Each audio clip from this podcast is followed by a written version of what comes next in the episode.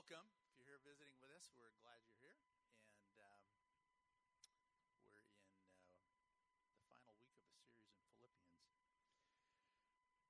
From time to time, Linda, who, for those of you who don't know, is my my wife of almost 43 years, and uh, an amazing person.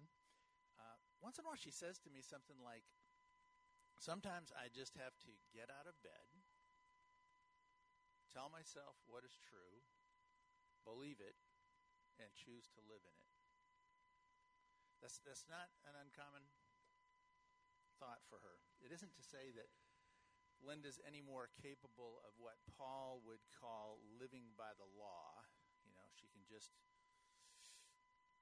pull herself up by her bootstraps and live by her resolve. She's not carried by her resolve. She's carried by the Holy Spirit constantly reminding her of what's true. In fact, she's carried by the one who is true.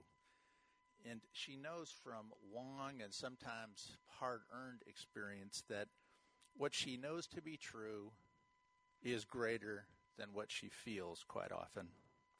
It's greater than any circumstance that she might be in in the moment. It's greater than a circumstance she fears might be coming around the corner a simple way to say that might be this there's an old kind of thing faith over feelings that her faith will prove to be greater than her feelings. But uh, i think a better way to understand it is she knows the faithfulness of god this one who loves her is worth banking on. She knows god she knows his character she knows that he's good and only good and that he loves her and is for her. And so she can face those mornings Remember those things with the help of the Holy Spirit. Get up and live. You can put the first slide up there. Thanks. The main point of our passage this morning, as we close out our series in Philippians, is to trust the Holy Spirit. Trust the Holy Spirit to do God work, God's work in us and to transform our minds, reminding us of what we know to be true convicting us of sin sometimes when it's necessary, teaching us things we don't know yet, revealing more of Christ to us. That's the first point. The second one is to think about Christ and everything that's eternally good. And the third one is to practice. Practice what we know. Practice what we've seen, heard, and know to be true. With that in mind, as we come to the end of this letter, Paul's letter to these dear friends in the Greek city of Philippi, we read, this is what we've heard in the last few weeks. He told them, he started out telling them that he had them in his heart, that he was thankful to God every time he remembered them. He had a whole bunch of different things to say, and everything that he said came back to the wonder of Christ and what he has done for us, and how much better it is to have and know Christ than to possess anything else. He also talked about his confidence that God, the God who began this work in us, will carry it out. He will carry it to the end until the Lord Himself returns. He also talked with excitement and conviction about how the Lord had used his truly awful circumstances, his imprisonment, to make the good news of Jesus and his kingdom prosper. He was grateful for the privilege that's given to all of us, not only to believe, but to suffer with him. To suffer for Christ. And he urged his readers to love each other, to agree with one another about everything that matters, to, to be of one spirit and focused on a single purpose, to set aside their self interest for the interests of others. Paul gave two significant illustrations of this life, this way of life. Jordan talked to us about the first one in Philippians 2 a few weeks ago. The Lord Jesus himself set aside all his heavenly privileges in order to come to earth to accomplish the purpose of God for us.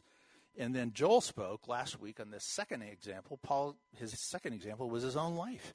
Paul also laid aside his own privileges, everything he could boast about, because he knew how much more valuable it was to know Christ than anything else. Well, as Ethan pointed out a couple of weeks ago, these might be Paul's last words to these people that he loved so much. And one of his closing thoughts, Paul says, Think the way that I think. Have the same attitude that I have. And if you don't think that way already, then rely on God to reveal it to you. But imitate me. Think about Christ and all that is eternally good. And practice all you've learned from me and know to be true. Think the way I think, live the way I live, live a life of rejoicing in every circumstance, because we are citizens of heaven and we shouldn't have our thoughts focused on earthly things. Let's pray.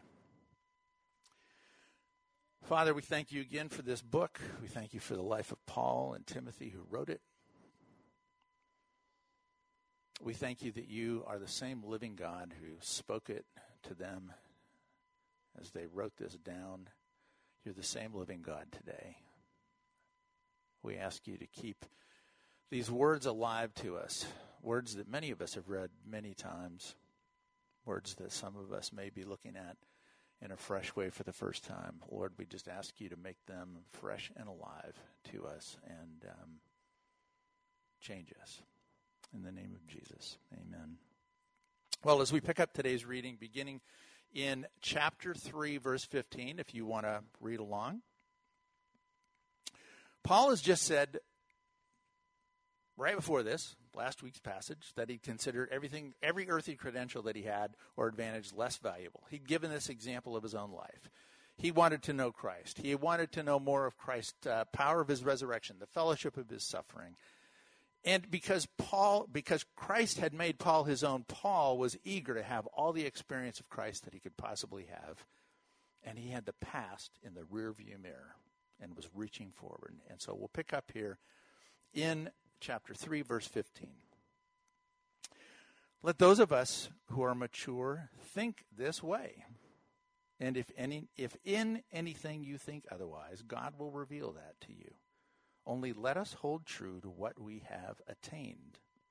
Brothers and sisters, join in imitating me. Keep your eyes on those who walk according to the example you have in us. For many of whom I have often told you and am now telling you again, even with tears, many walk as enemies of the cross of Christ. Their end is destruction. Their God is their belly or their appetites, and they glory in their shame with minds set on earthly things. But our citizenship is in heaven and from it we wait for a Savior, the Lord Jesus Christ, who will transform our lowly bodies to be like his glorious body by the power that enables him even to subject all things to himself. And now I'm jumping to chapter 4, verses 8 and 9. Finally, brothers, whatever is true, whatever is honorable, whatever is just, whatever is pure, whatever is lovely, whatever is commendable if there's any excellence, if there's anything worthy of praise, think about these things and what you have learned and received and heard and seen in me. Practice these things, and the God of peace will be with you. So, what Paul's done here, he's switched starting at verse 13 from sharing a personal testimony as an illustration. He switched from that to giving us an exhortation. Think this way, he says. In the New American Standard it says, have this attitude. And the NIV says, take such a view of things. In other words, look at what I've just talked to you about my life and how I view these things and have that view. Take what view? Rest with confidence. What's true? You belong to Christ. Stop valuing things that won't last. Consider everything as worth far less than knowing Christ. Forget what lies behind it and reach ahead. Persevere to make deeper fellowship with Christ your experience. Now, if you're like me, you might think from time to time, how can I possibly do that stuff faithfully? If you really knew my sins and my failures, you'd understand that is just forget about it. It isn't happening. And besides, what about all the things of Christ that I do not know? things that I don't even know to pursue, things that I don't know that I don't know. There's so much out there. How on earth am I going to do this? Well, first, if you don't take, if, if you can do nothing else, take your stand on the blood of Jesus Christ shed on the cross for you. Your blood, uh, the Lord's blood, has separated you from your sin and your sins, your sins of yesterday, your sins of today, your sins of tomorrow. It's helpful for me to remember that the Lord Jesus died for all my sins, every one of them, before I was ever born. And that's true of you too. We are loved by God. God knows all my weaknesses, all your weaknesses and failures. He knows what you don't understand. He knows you. He knows your names. He knows everything that makes you you. And his response is that he loves you. And he will guide you. He will guide you into all truth. If you're hurting, he won't smash you down. The prophet Isaiah says, He will lead his flock like a shepherd and carry his lambs close to his heart. We don't pursue him because we have to prove ourselves to him. We pursue him because he loves us. And we pursue him because we're his.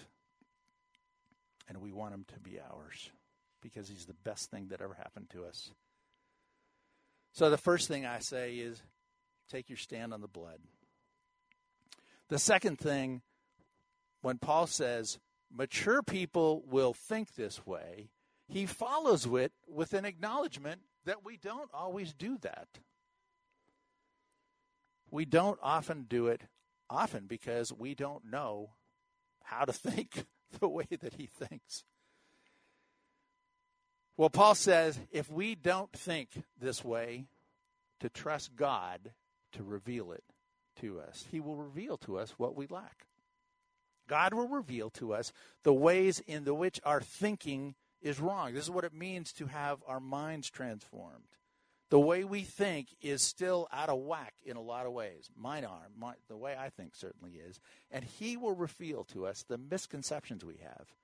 He will reveal these things so that we can keep learning to put value in the right place, to see Jesus as the best thing that's ever happened to me, to you, and to the world. Couple of questions that pop into mind for me are how does God do that and what is my part? How do we participate in that? Well, there's two ideas that spring out of this passage. The first is the verse that we just read and looks back to the Gospel of John. I've been talking about that, and that is to rely on the Holy Spirit who is the revealer. And the second is to imitate Paul and others who live lives worth imitating. You can put up the second slide, Kyle. Thanks. In John 14 and 16, the Lord Jesus told us very clearly that he and the Father would send the Holy Spirit to remind us of what we know to be true. He said he will send the Holy Spirit to convict us of sin when it's necessary, to teach us things that we don't yet know, and to disclose or reveal more of the Father and the Son to us to remind us, to convict us, to teach us, and to reveal. In the Philippians passage we just read, Paul is basically saying if you or I are subconsciously considering something in our lives more valuable than Christ, God will reveal it to us if we let Him. We don't have to worry about all the stuff we don't know as though that is going to keep us out of fellowship. God Himself will do the revealing that draws us into closer fellowship. He's reminding these readers and us of the gracious ministry of the Holy Spirit. The Holy Spirit loves to reveal things to us, He loves to tell us all about ourselves, the ways that we're limited, the ways that we need Jesus he loves to do that. He loves to reveal to us more about the wonder and the, and the richness of Jesus. And he loves to reveal who we are in him. The more we learn about ourselves and of him, the more we will rightly think about where life is found and where value really lies. He'll help us. The Lord's purpose is to help us learn more and more what really matters. So I, I say that and I personally take encouragement from this. I say this to be encouraged because those who keep seeking will keep finding. The Lord's very clear on that in the Gospels. Those who keep seeking will keep finding. That's not just a verse that you say at an evangelistic rally. Everybody comes forward, they give their life to Jesus, and that's the end of it. No, this is a lifelong deal. As long as we're seeking, we will have things revealed to us by him. Let's trust him and seek him. And while we're seeking him, Paul said in the passage we just read, let's be faithful to hang on to what we already have. Be faithful to keep hold of what we've already attained, what's already been revealed, things we already know, things that we already know about our weakness and his strength, our limits and his limitlessness the emptiness of earthly things and the value of heavenly things. Live in it, abide in it. Don't treat it lightly.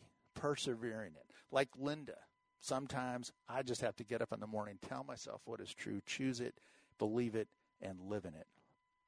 God is for us. He is with us. He is He's the one who began all this work, Paul said in the first chapter of this book we've been reading. He began it all, and He's the one who's going to keep doing it until the day the Lord Jesus returns. So we rely on the Holy Spirit in us as teacher and revealer. So that's the first point. The second one is to watch and listen and imitate those worth imitating. In 317, we read a minute ago, Paul wrote, Join in imitating me and keep your eyes on those who walk according to the example you have in us. The NIV, says, join together in following my example. In 1 Corinthians 11, he adds, be imitators of me as I am of Christ. Now, that's just a bold statement. That's crazy bold. I hope, for your sake, I really do, that you have people in your life, currently or in the past, that you want to emulate, you want to imitate, you want to be like them. That's who you want to be like. They don't have to be perfect, they never are. Paul wasn't. But can you imagine yourself saying to someone, imitate me? Think the way I think and act the way that I act.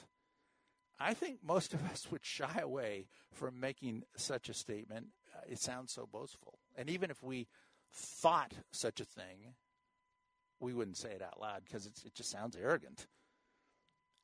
I think this admonition to imitate Paul, though, and keep our eyes on others who walk according to the pattern, he says, live the way he lived, has two thrusts built into it. The first is obvious watch, listen, and learn from people who were, are worth em- emulating.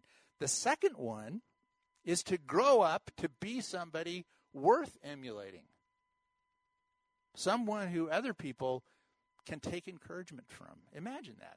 What we know what things we see in others that cause us to want to be like them, that draw us to them. They have the aroma of Christ is a is a way that Paul speaks about. It's kind of a funny terminology, but it's just people who draw us to them because we, we sense the Lord in their presence and we want to be like them. What would it mean or look like for us to live a life that was worth emulating? Is your life is your life one that you would encourage others to imitate? You'll probably never get to the point where you want to say, imitate me. Well, maybe you will. I, I don't think I will. Look, this isn't meant to be a guilt trip. It's not like go home and be better so people will want to be like you. But are we in the business of making disciples? Which always begins with being one.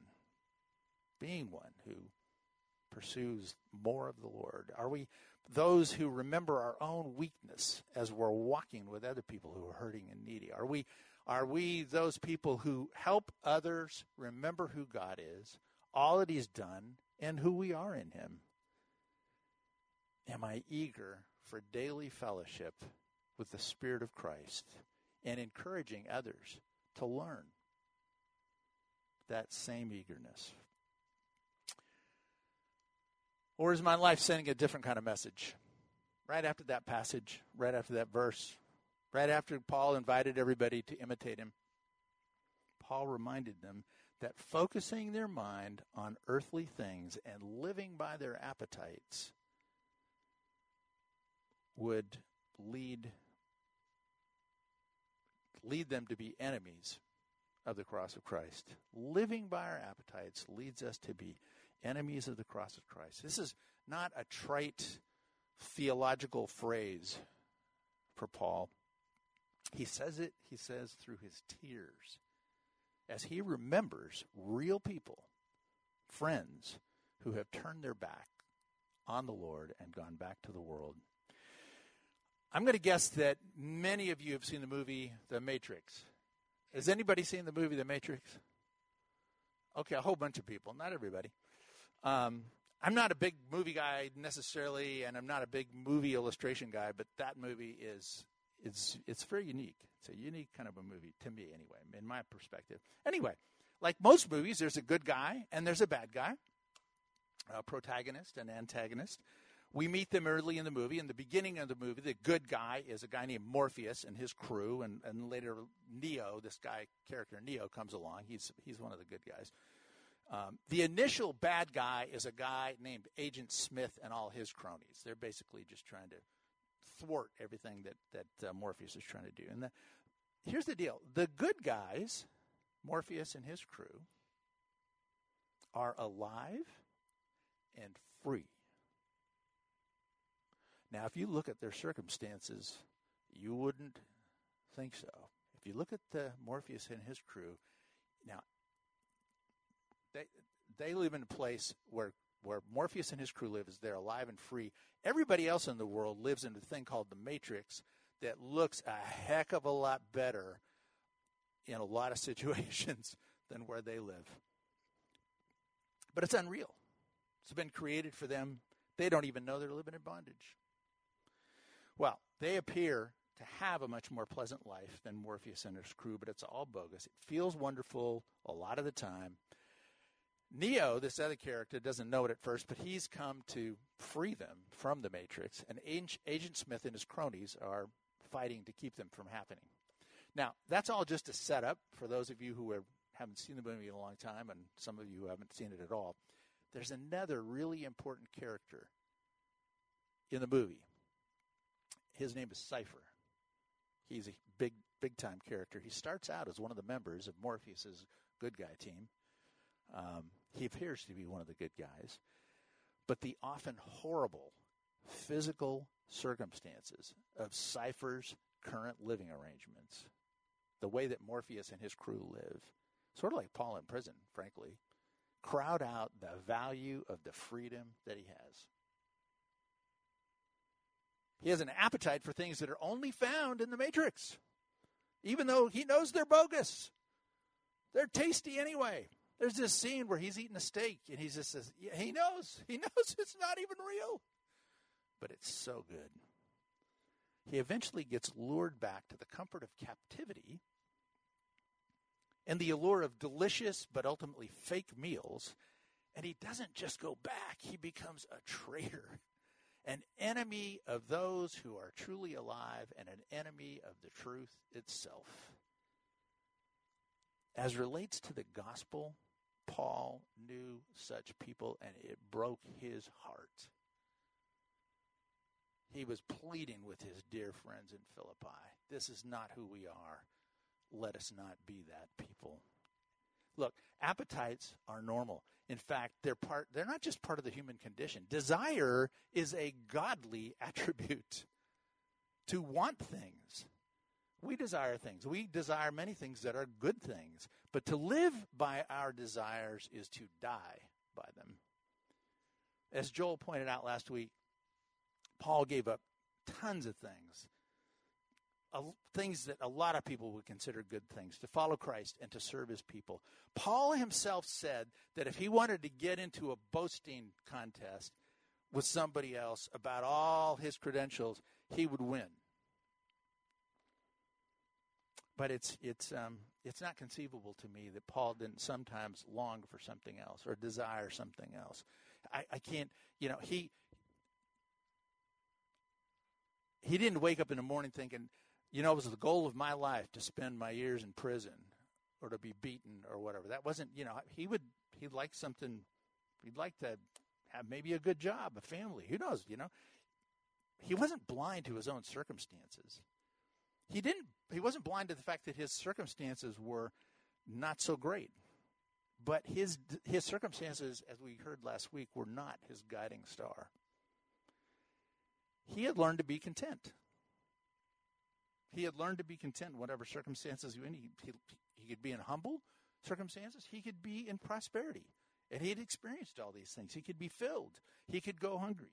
He could have abundance. He could suffer need. The quality of his circumstances were not relevant to his choices.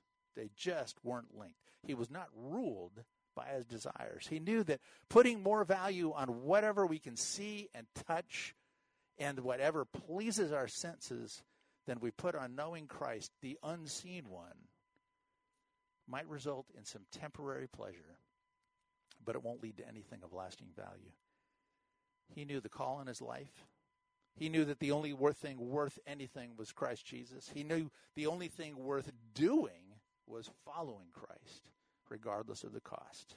His mind wasn't on earthly things or earthly concerns.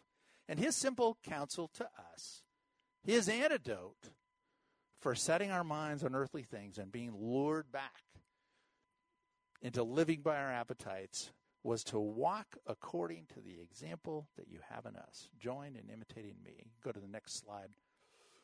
Kyle, thanks.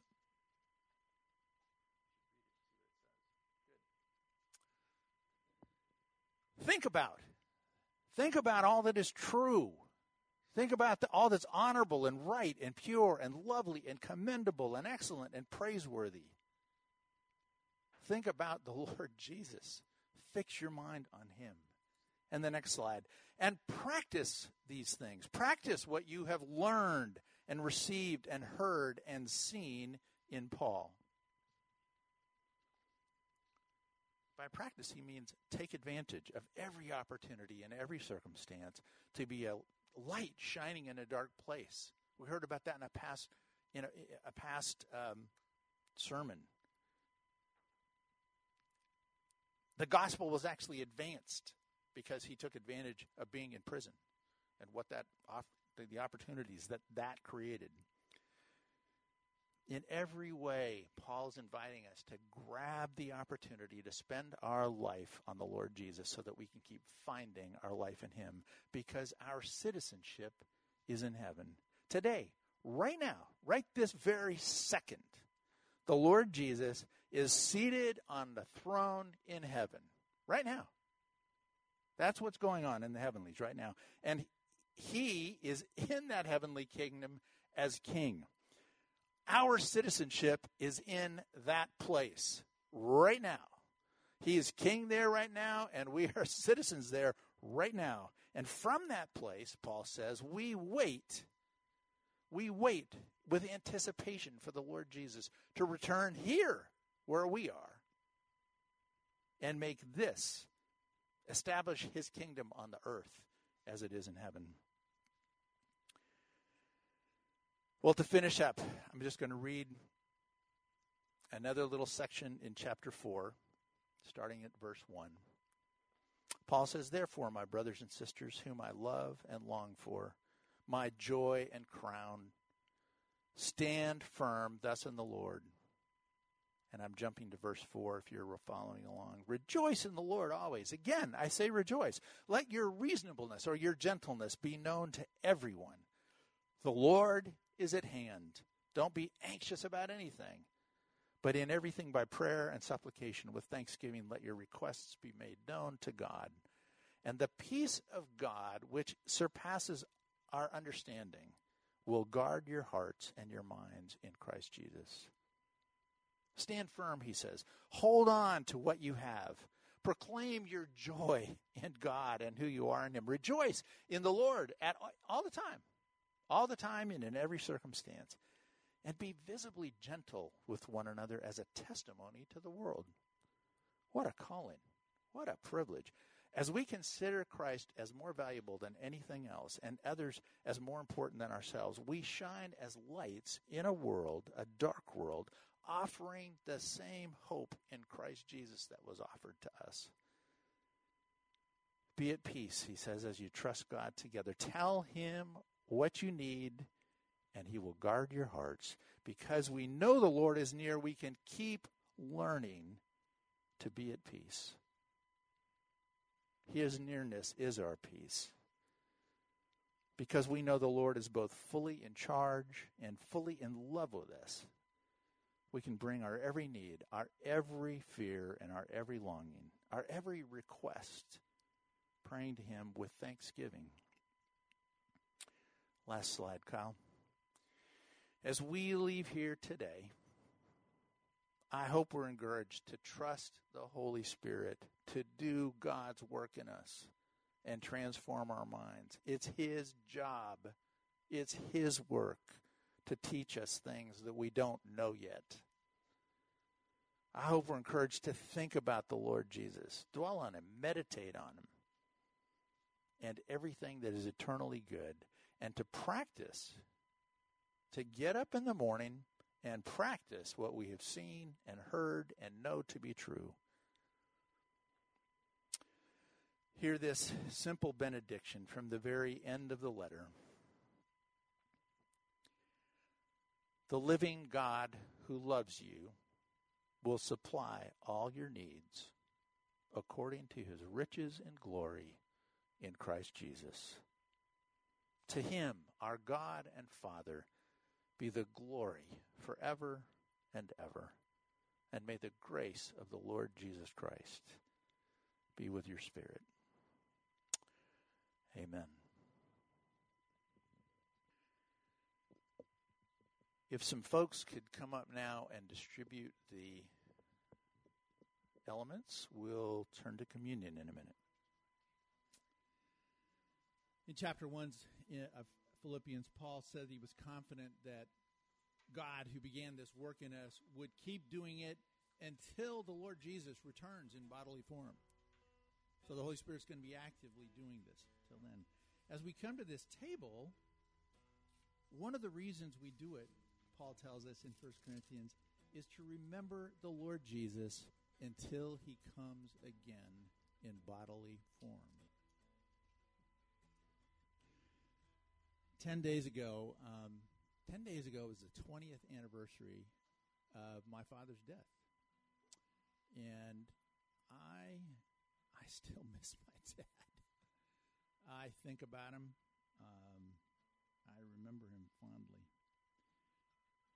But that's not the kind of remembering that Paul is talking about when he says that we come to this table remembering the Lord until he comes. To remember the Lord Jesus isn't to just look back to a slain Palestinian Jew 2,000 years ago. It's not just looking back to a man who lived 2,000 years ago and died for us.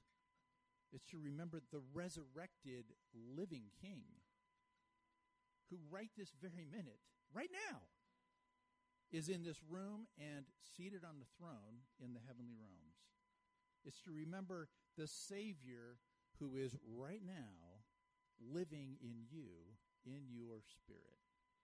It's to remember Him, that one. It's to remember the Lord who, as the Holy Spirit, is conforming you and I to His own image right now.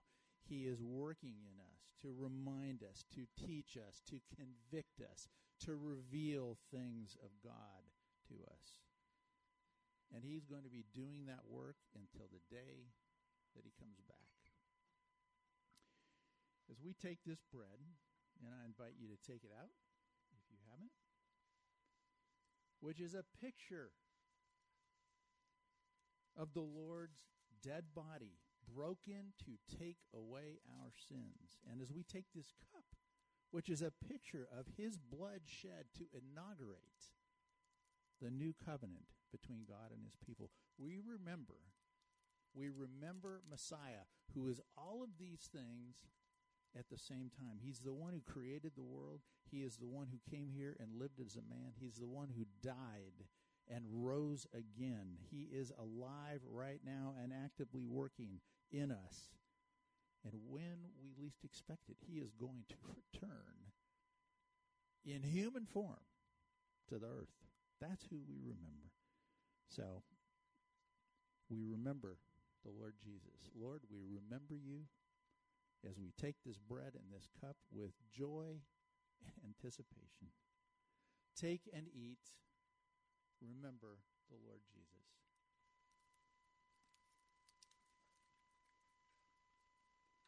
And take and drink. Rejoice in the Lord always.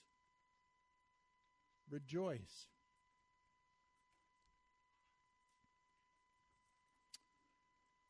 Amen.